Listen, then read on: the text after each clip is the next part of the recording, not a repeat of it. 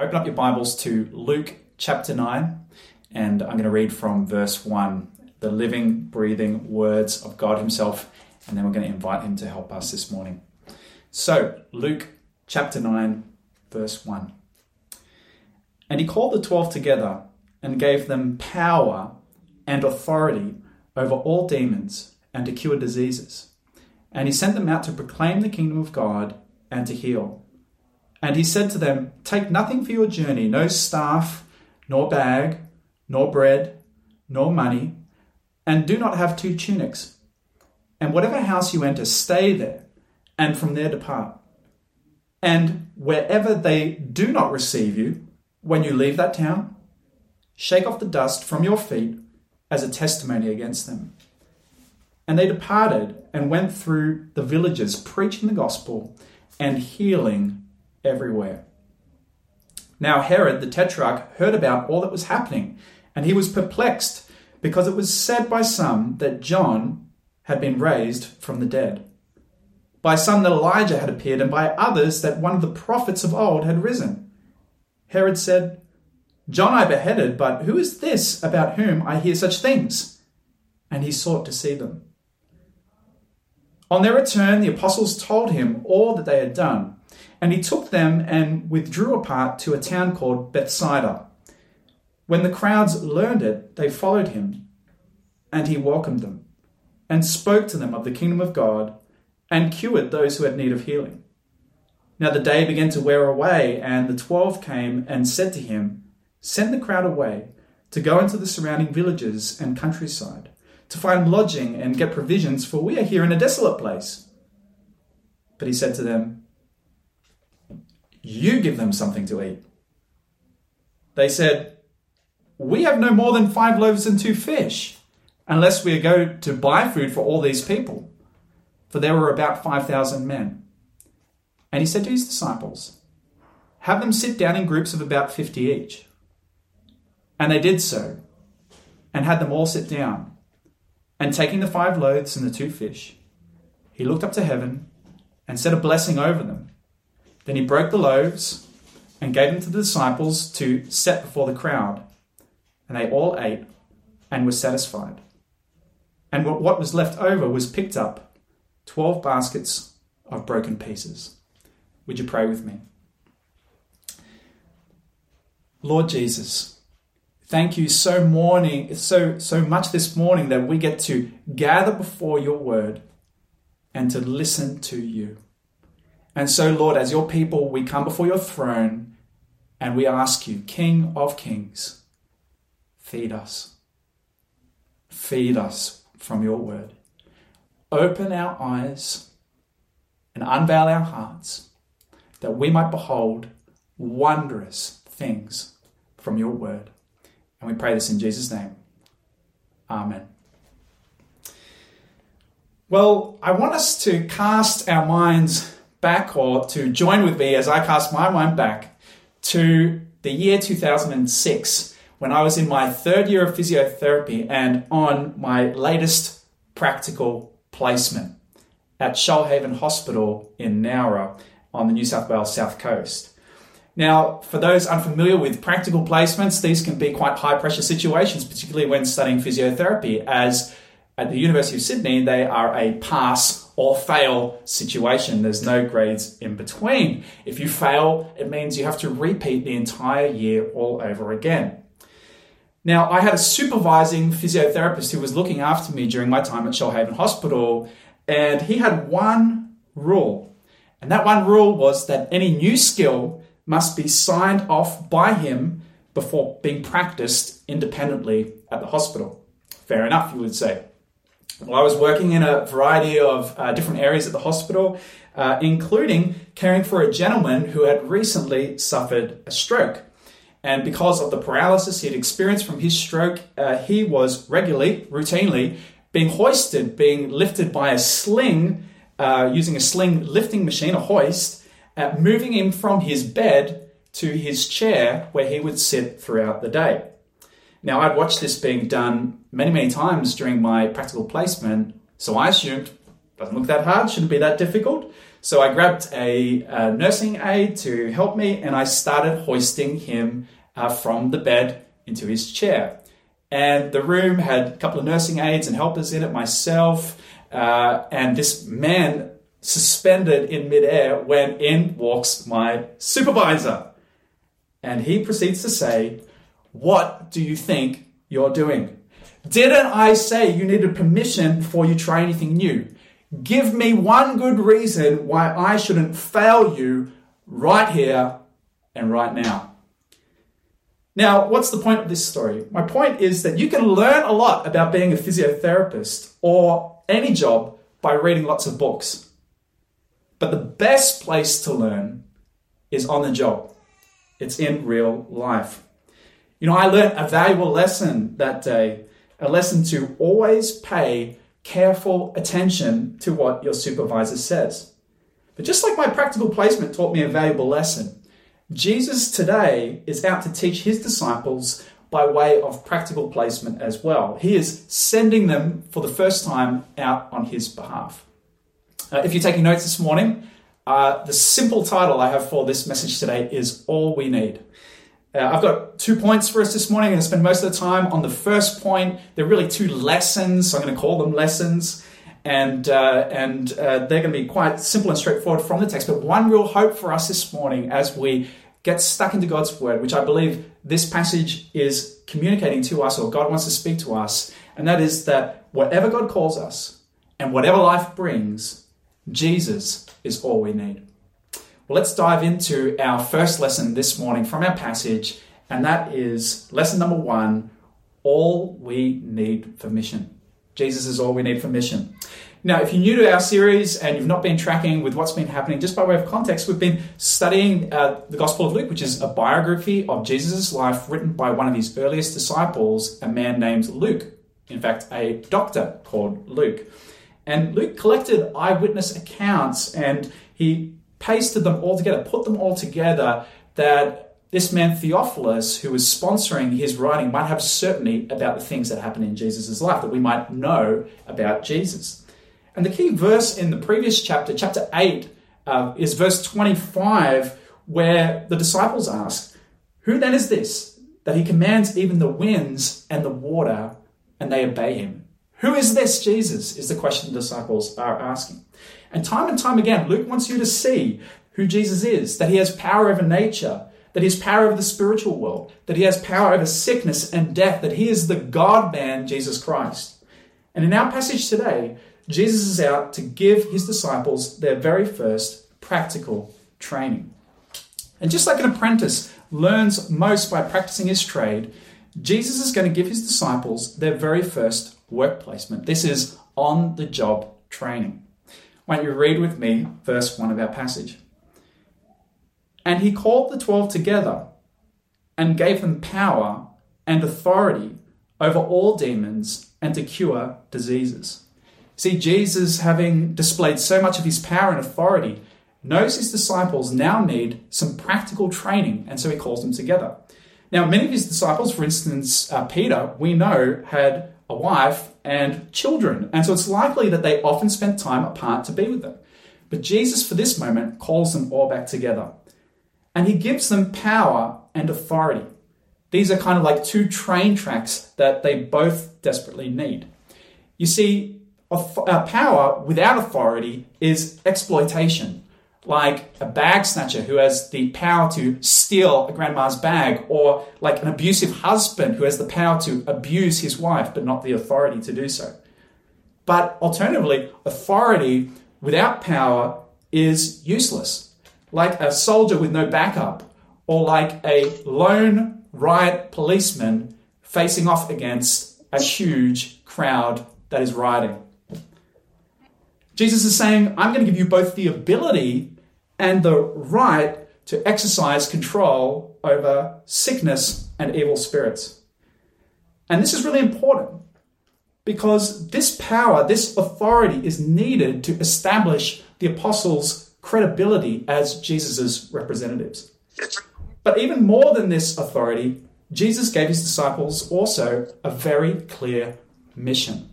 When you read with me verse 2, And he sent them out to proclaim the kingdom of God and to heal. Two very clear missions to proclaim the kingdom of God and to heal. Let's examine each of those individually. Firstly, to proclaim the kingdom of God. That word proclaim simply means to speak of publicly, to speak publicly about the kingdom of God. According to Jesus, this was the most important part of his ministry. Not the miracles, but proclaiming the kingdom of God. You know, you might think that Jesus came primarily as a miracle worker or as a teacher, but he actually saw himself as a preacher. Uh, in chapter 4, verse 43, Jesus says, I must proclaim the good news of the kingdom of God to the other towns as well, for I was sent for this purpose. In addition, in chapter 8, Jesus performed many miracles, and Luke writes that he was traveling around proclaiming the kingdom of God. In addition, in our passage later on in verse 11, this crowd gathers and he speaks to them, Luke says, concerning the kingdom of God. Now, what has been the feature of Jesus' own ministry that is telling people about the kingdom of God, he is now tasking to his disciples. But here's the problem his disciples still didn't quite understand what Jesus meant by the kingdom of God.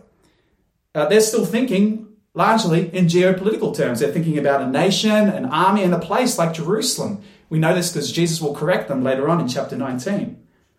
But here's what they do know they know he's the promised Messiah. They know he has a wisdom that has never been seen before. They know with, that he's filled with the Holy Spirit and a power unparalleled. They know he's been healing the sick and he's been healing the blind, he's been healing the deaf, he's been healing the leprous, and he's been turning water into wine, and he's been raising the dead. And so their message is in Jesus, God's kingdom has arrived. And so Jesus sends them out with what little they know to proclaim, to speak publicly about the kingdom of God, and so fulfilling Jesus' words to them when he first called them in Luke chapter 5 to become fishers of men. But not just to proclaim the kingdom of God, the second thing Jesus sends them out to do is to heal the sick. You see, just, just as Jesus had given authority over all demons and to cure diseases, he sends them to heal, to care for not only the spiritual condition of people, but also the physical condition as well. He sends them to perform acts of mercy. Now, it's worth saying at this point that the power and authority over all demons and to cure diseases that Jesus gives his 12 disciples is different to that given to us. This had a special role in his ministry, and that role was to demonstrate that the Christ has come. Now, that is not to say that miraculous healing does not occur today. It's just that we shouldn't expect it to be the norm. You know, when the Lord Jesus went out to heal people and his disciples went out to heal people, they healed nearly every single person they encountered. And healing still does happen today. You know, I remember some years ago in our church, uh, there was a, a, woman in our church who was part of our church who for 11 years had been trying to have children to no avail. And I remember the particular Sunday morning where she came forward to be prayed for. Myself and another woman in the church prayed for her. And God did something really special in that moment. We all just started crying as we were praying for her and asking the Lord to bring healing to her. And three months later, she fell pregnant and has since had two children, two beautiful, healthy children a miraculous healing of this woman. But the point is that this is actually rare. The main evidence God uses to demonstrate now that Christ is here in our midst is actually the testimony of the church. Just as Jesus himself says in John chapter 13, verse 35, this is how you, they'll know you're my disciples, by the love that you have for one another.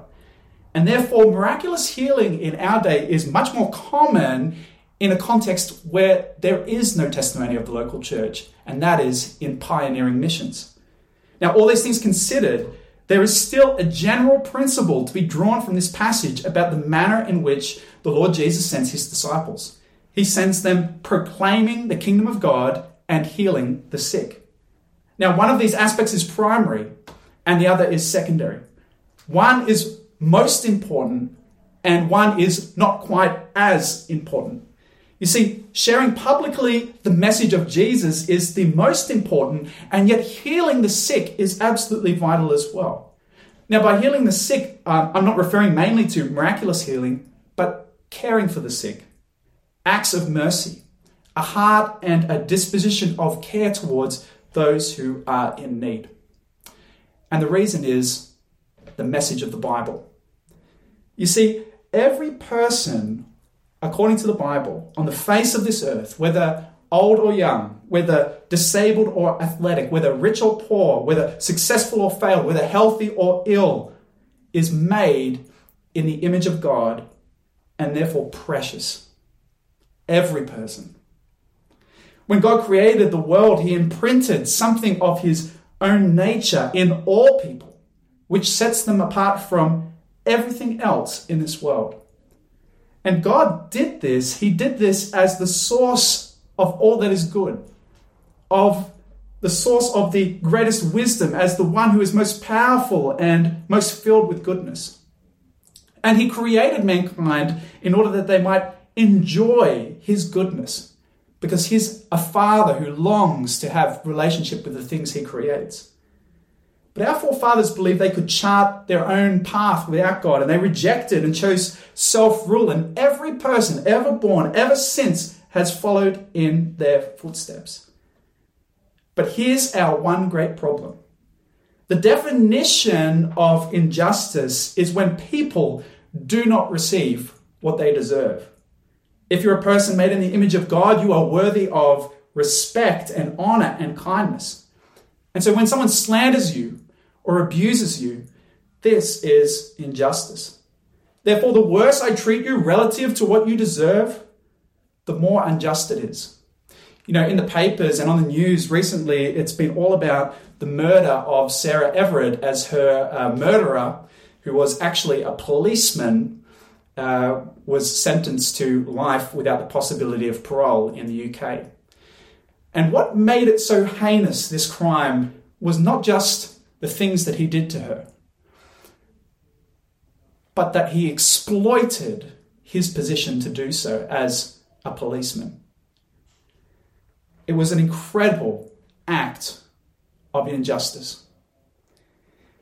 Now consider that God is of infinite value compared with us.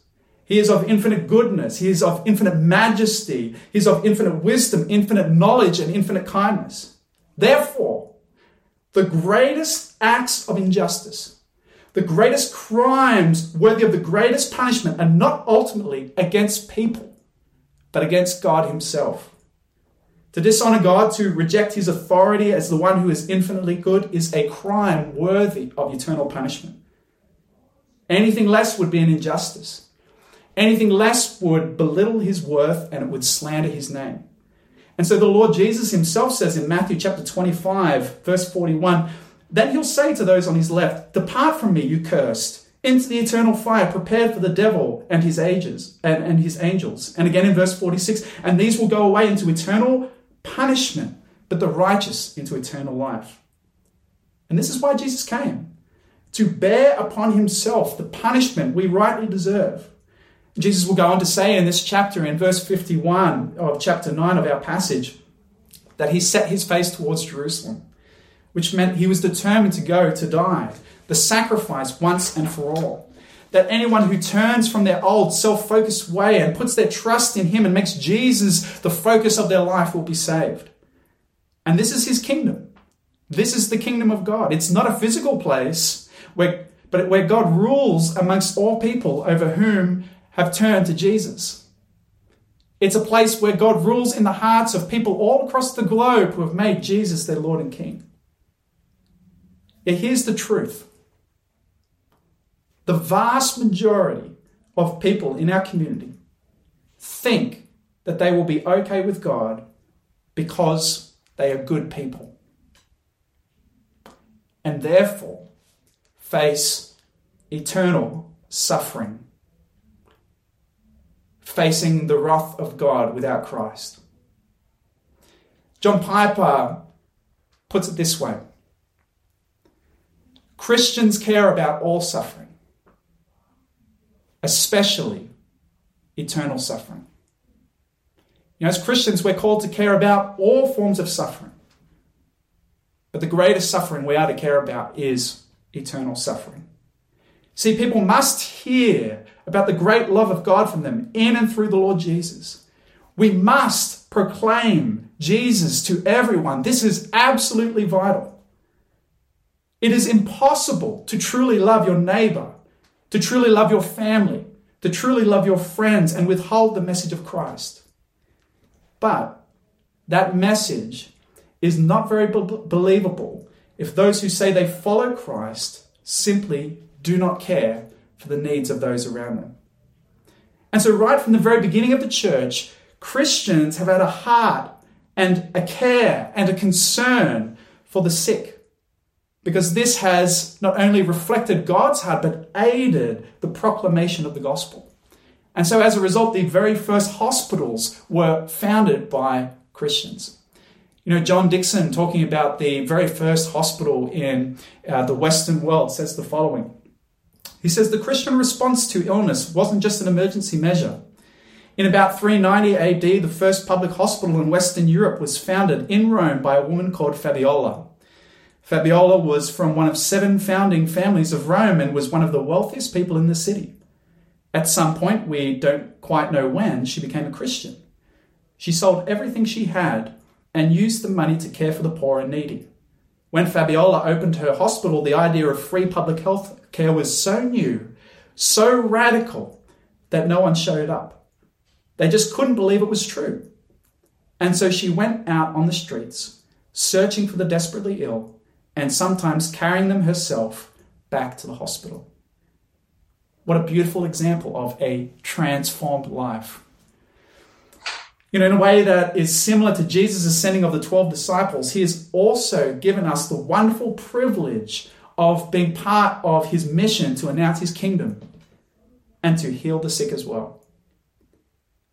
Here's a question I want us to consider this morning as a church Can you see that this is the call of God upon your life?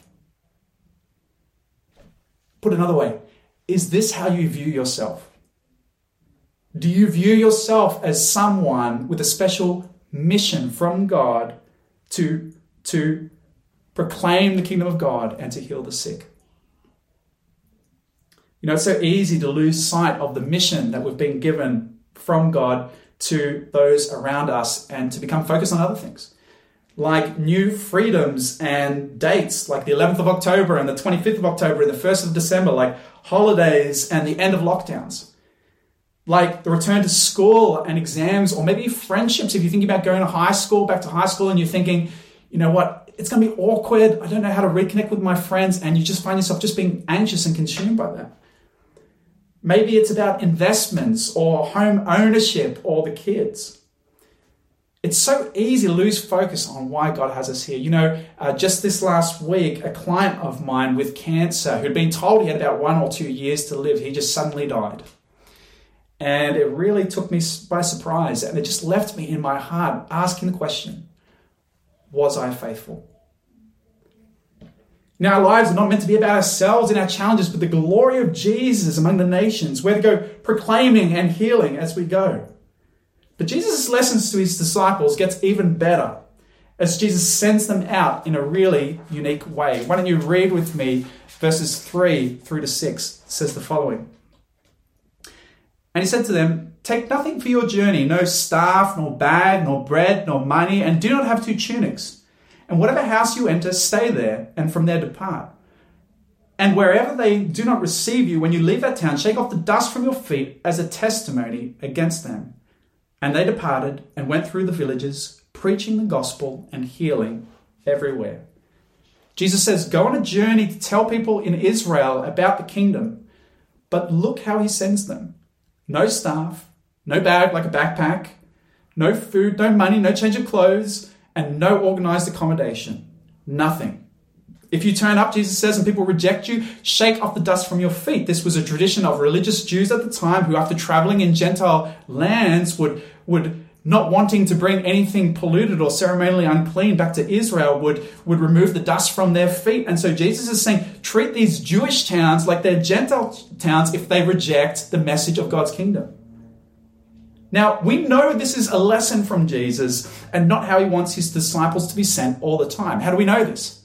Well, because in chapter 22, verse 36, Jesus goes on to instruct them in the opposite. He said to them, But now let the one who has a money bag take it, and likewise a knapsack. So then the question becomes what is Jesus trying to teach his disciples in this moment? I think James Edwards, in his commentary, says the following, and it's excellent.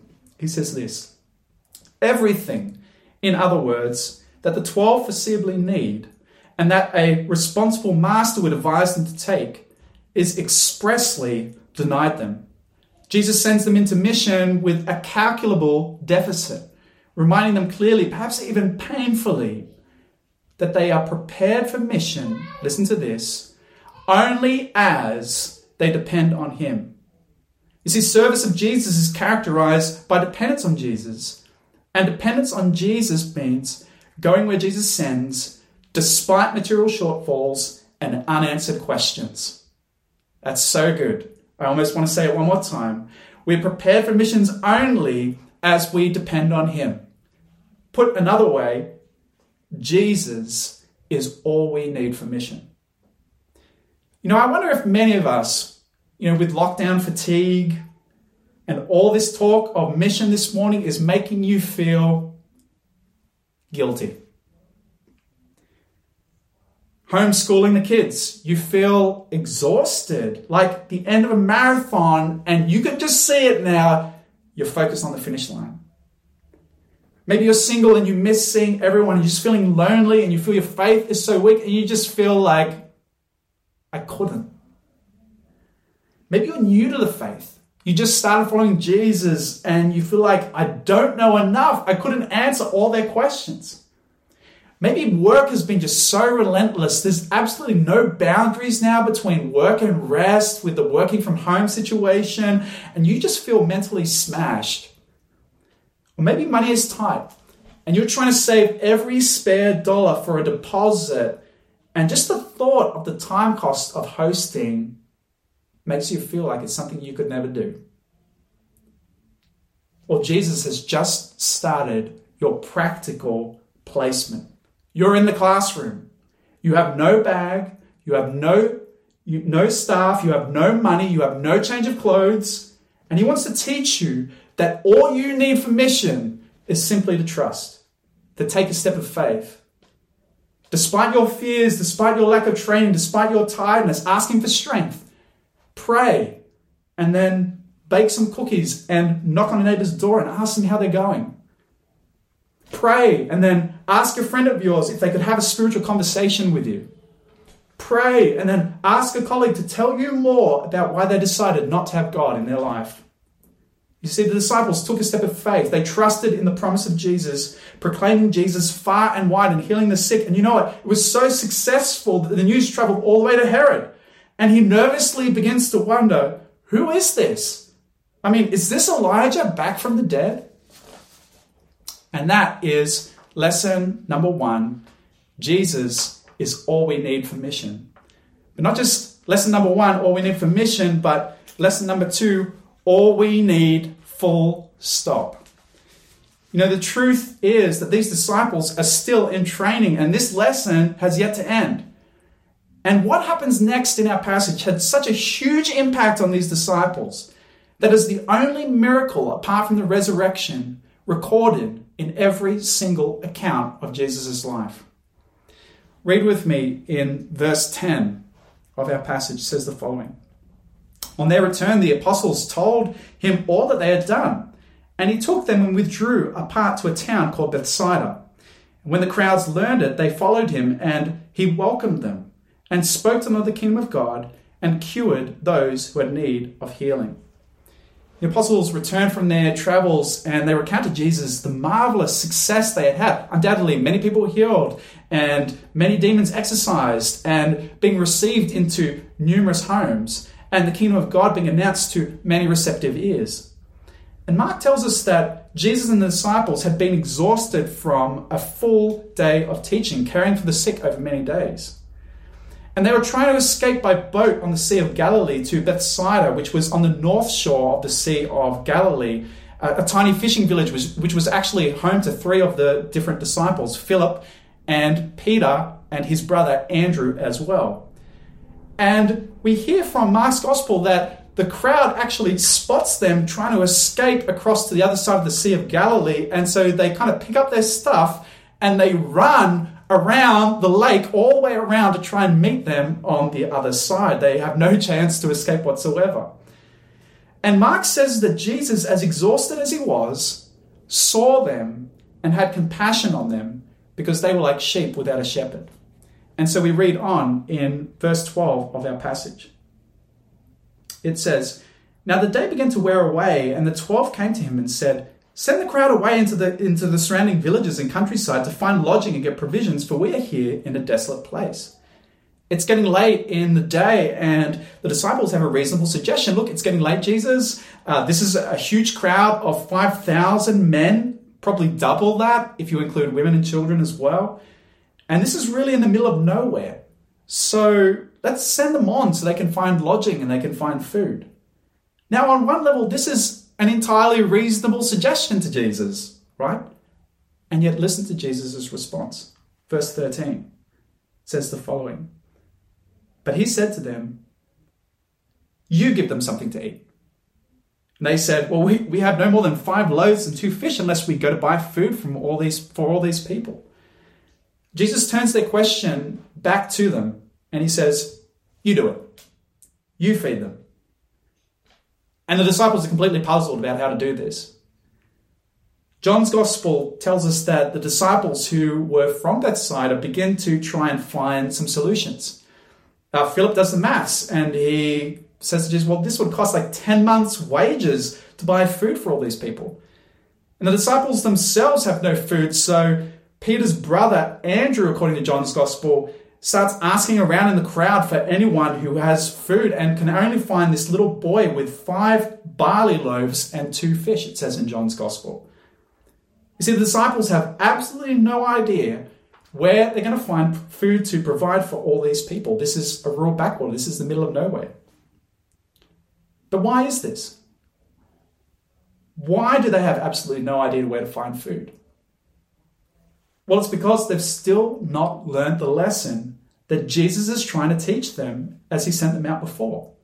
That he is absolutely all they need. You know, in Luke chapter 22, verse 35, uh, Jesus will say to his disciples, When I sent you out with no money bag or knapsack or sandals, did you lack anything? And they answered him, Nothing. You know, when Jesus asks you to do something, he always provides everything that you need to do it. Just as the birds of the air and the flowers of the field, they don't need to worry about provision, so too he promises that he will take care of all of our needs. You know, here's the question what is the obvious thing that these disciples could have done to provide for this crowd that they simply never thought to do? And the answer is they could have simply asked the Lord Jesus. And yet, our Lord, ever compassionate, does not despise his disciples for failing this test. And so we read the following in verse 14. It says this It says, And he said to his disciples, Have them sit down in groups of about 50 each. And they did so, and they all sat down.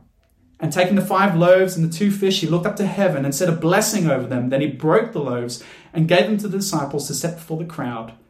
And they all ate and were satisfied and what was left over was picked up 12 baskets of broken pieces. You know, Jesus takes these meager rations of this little boy and he just looks up to heaven. He says a prayer of thanks.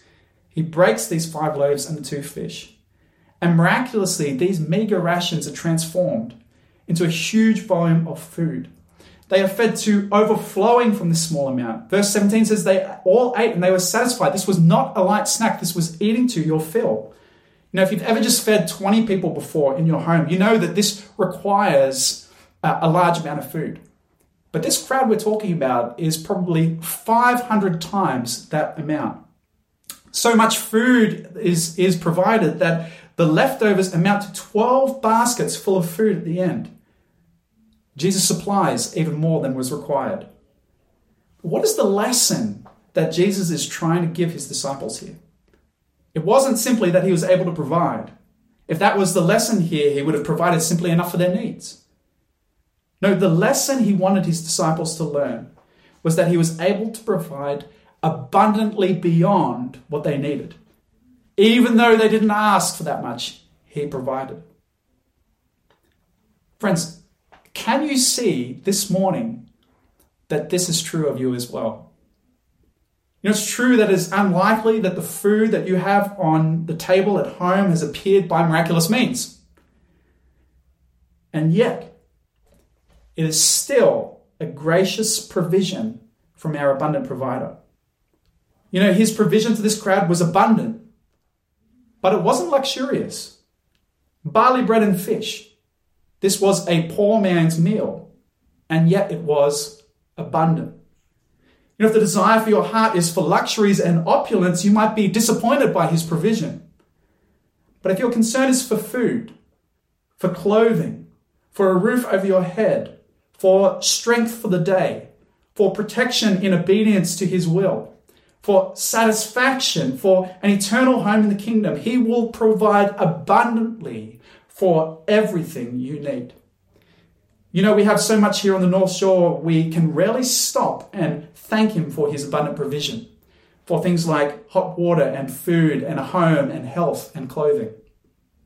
And we can find ourselves disappointed.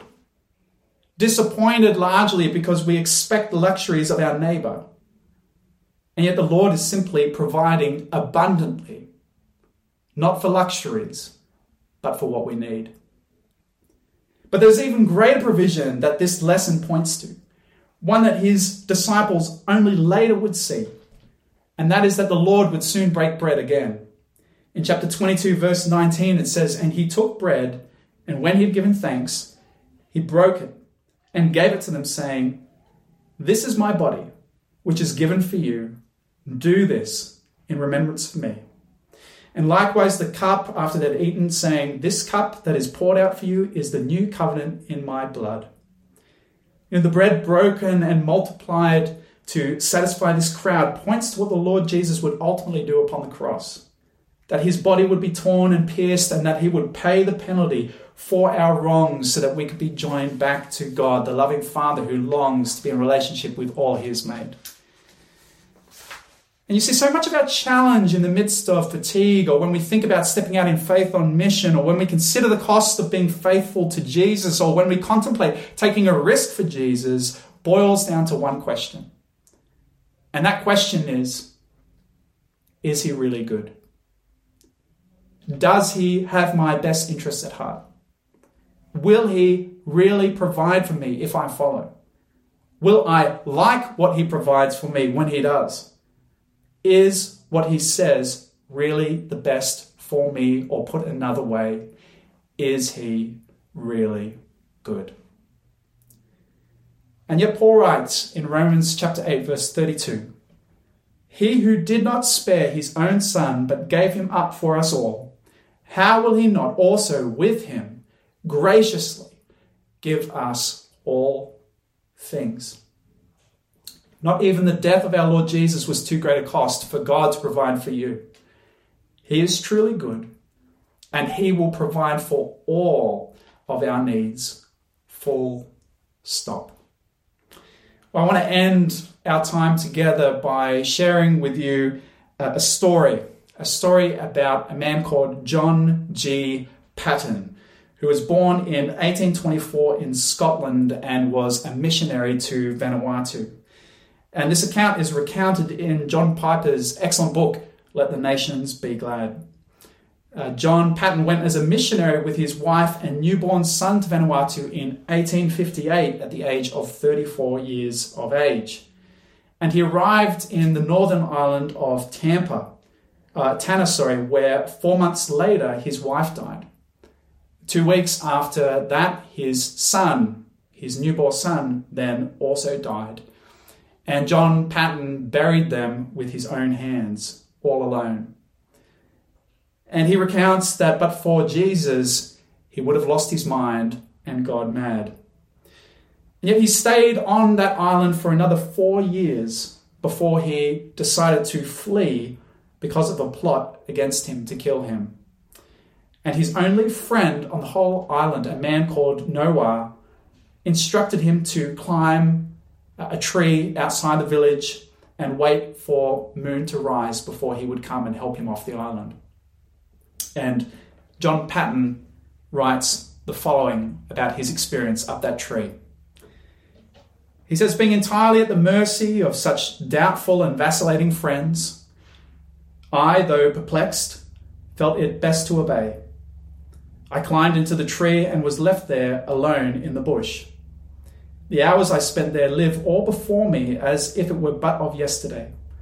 I heard the frequent discharging of muskets and the yells of the savages, yet I sat there among the branches, as safe in the arms of Jesus. Never in all my sorrows did my Lord draw nearer to me and speak more soothingly in my soul than when the moonlight flickered among those chestnut leaves and the night air played on my throbbing brow as I told all my heart to Jesus. Alone, yet not alone. If it be to glorify my God, I will not grudge to spend many nights alone in such a tree, to feel again my Saviour's spiritual presence, to enjoy his consoling fellowship. If thus thrown back upon your own soul, alone, all alone, in the midnight, in the bush, in the very embrace of death itself, have you a friend that will not fail you then? See John Paton all alone, hanging in a tree, fearing for his life, and yet experiencing the wonderful comfort of knowing Jesus with him.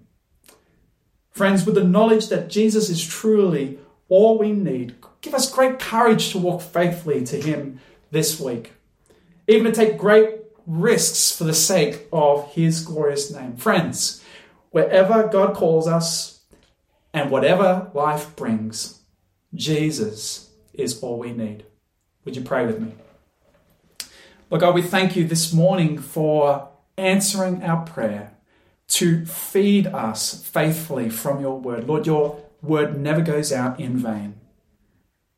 Lord God, thank you for opening our eyes to see more of Christ this morning, to see more of what he wished for those that would follow him that He wishes us to trust you at all times and in all places, that you are able to abundantly provide for us and satisfy us. Lord, you know that often this is not our experience, in that we are slow to trust you and that we question your heart.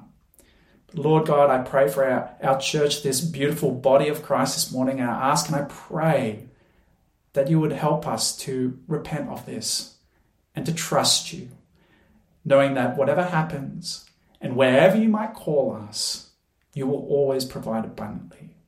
Lord, would that lead us then to joyfully follow you on the path of our Lord Jesus for his glory and his honor, we pray. In Jesus' name, amen.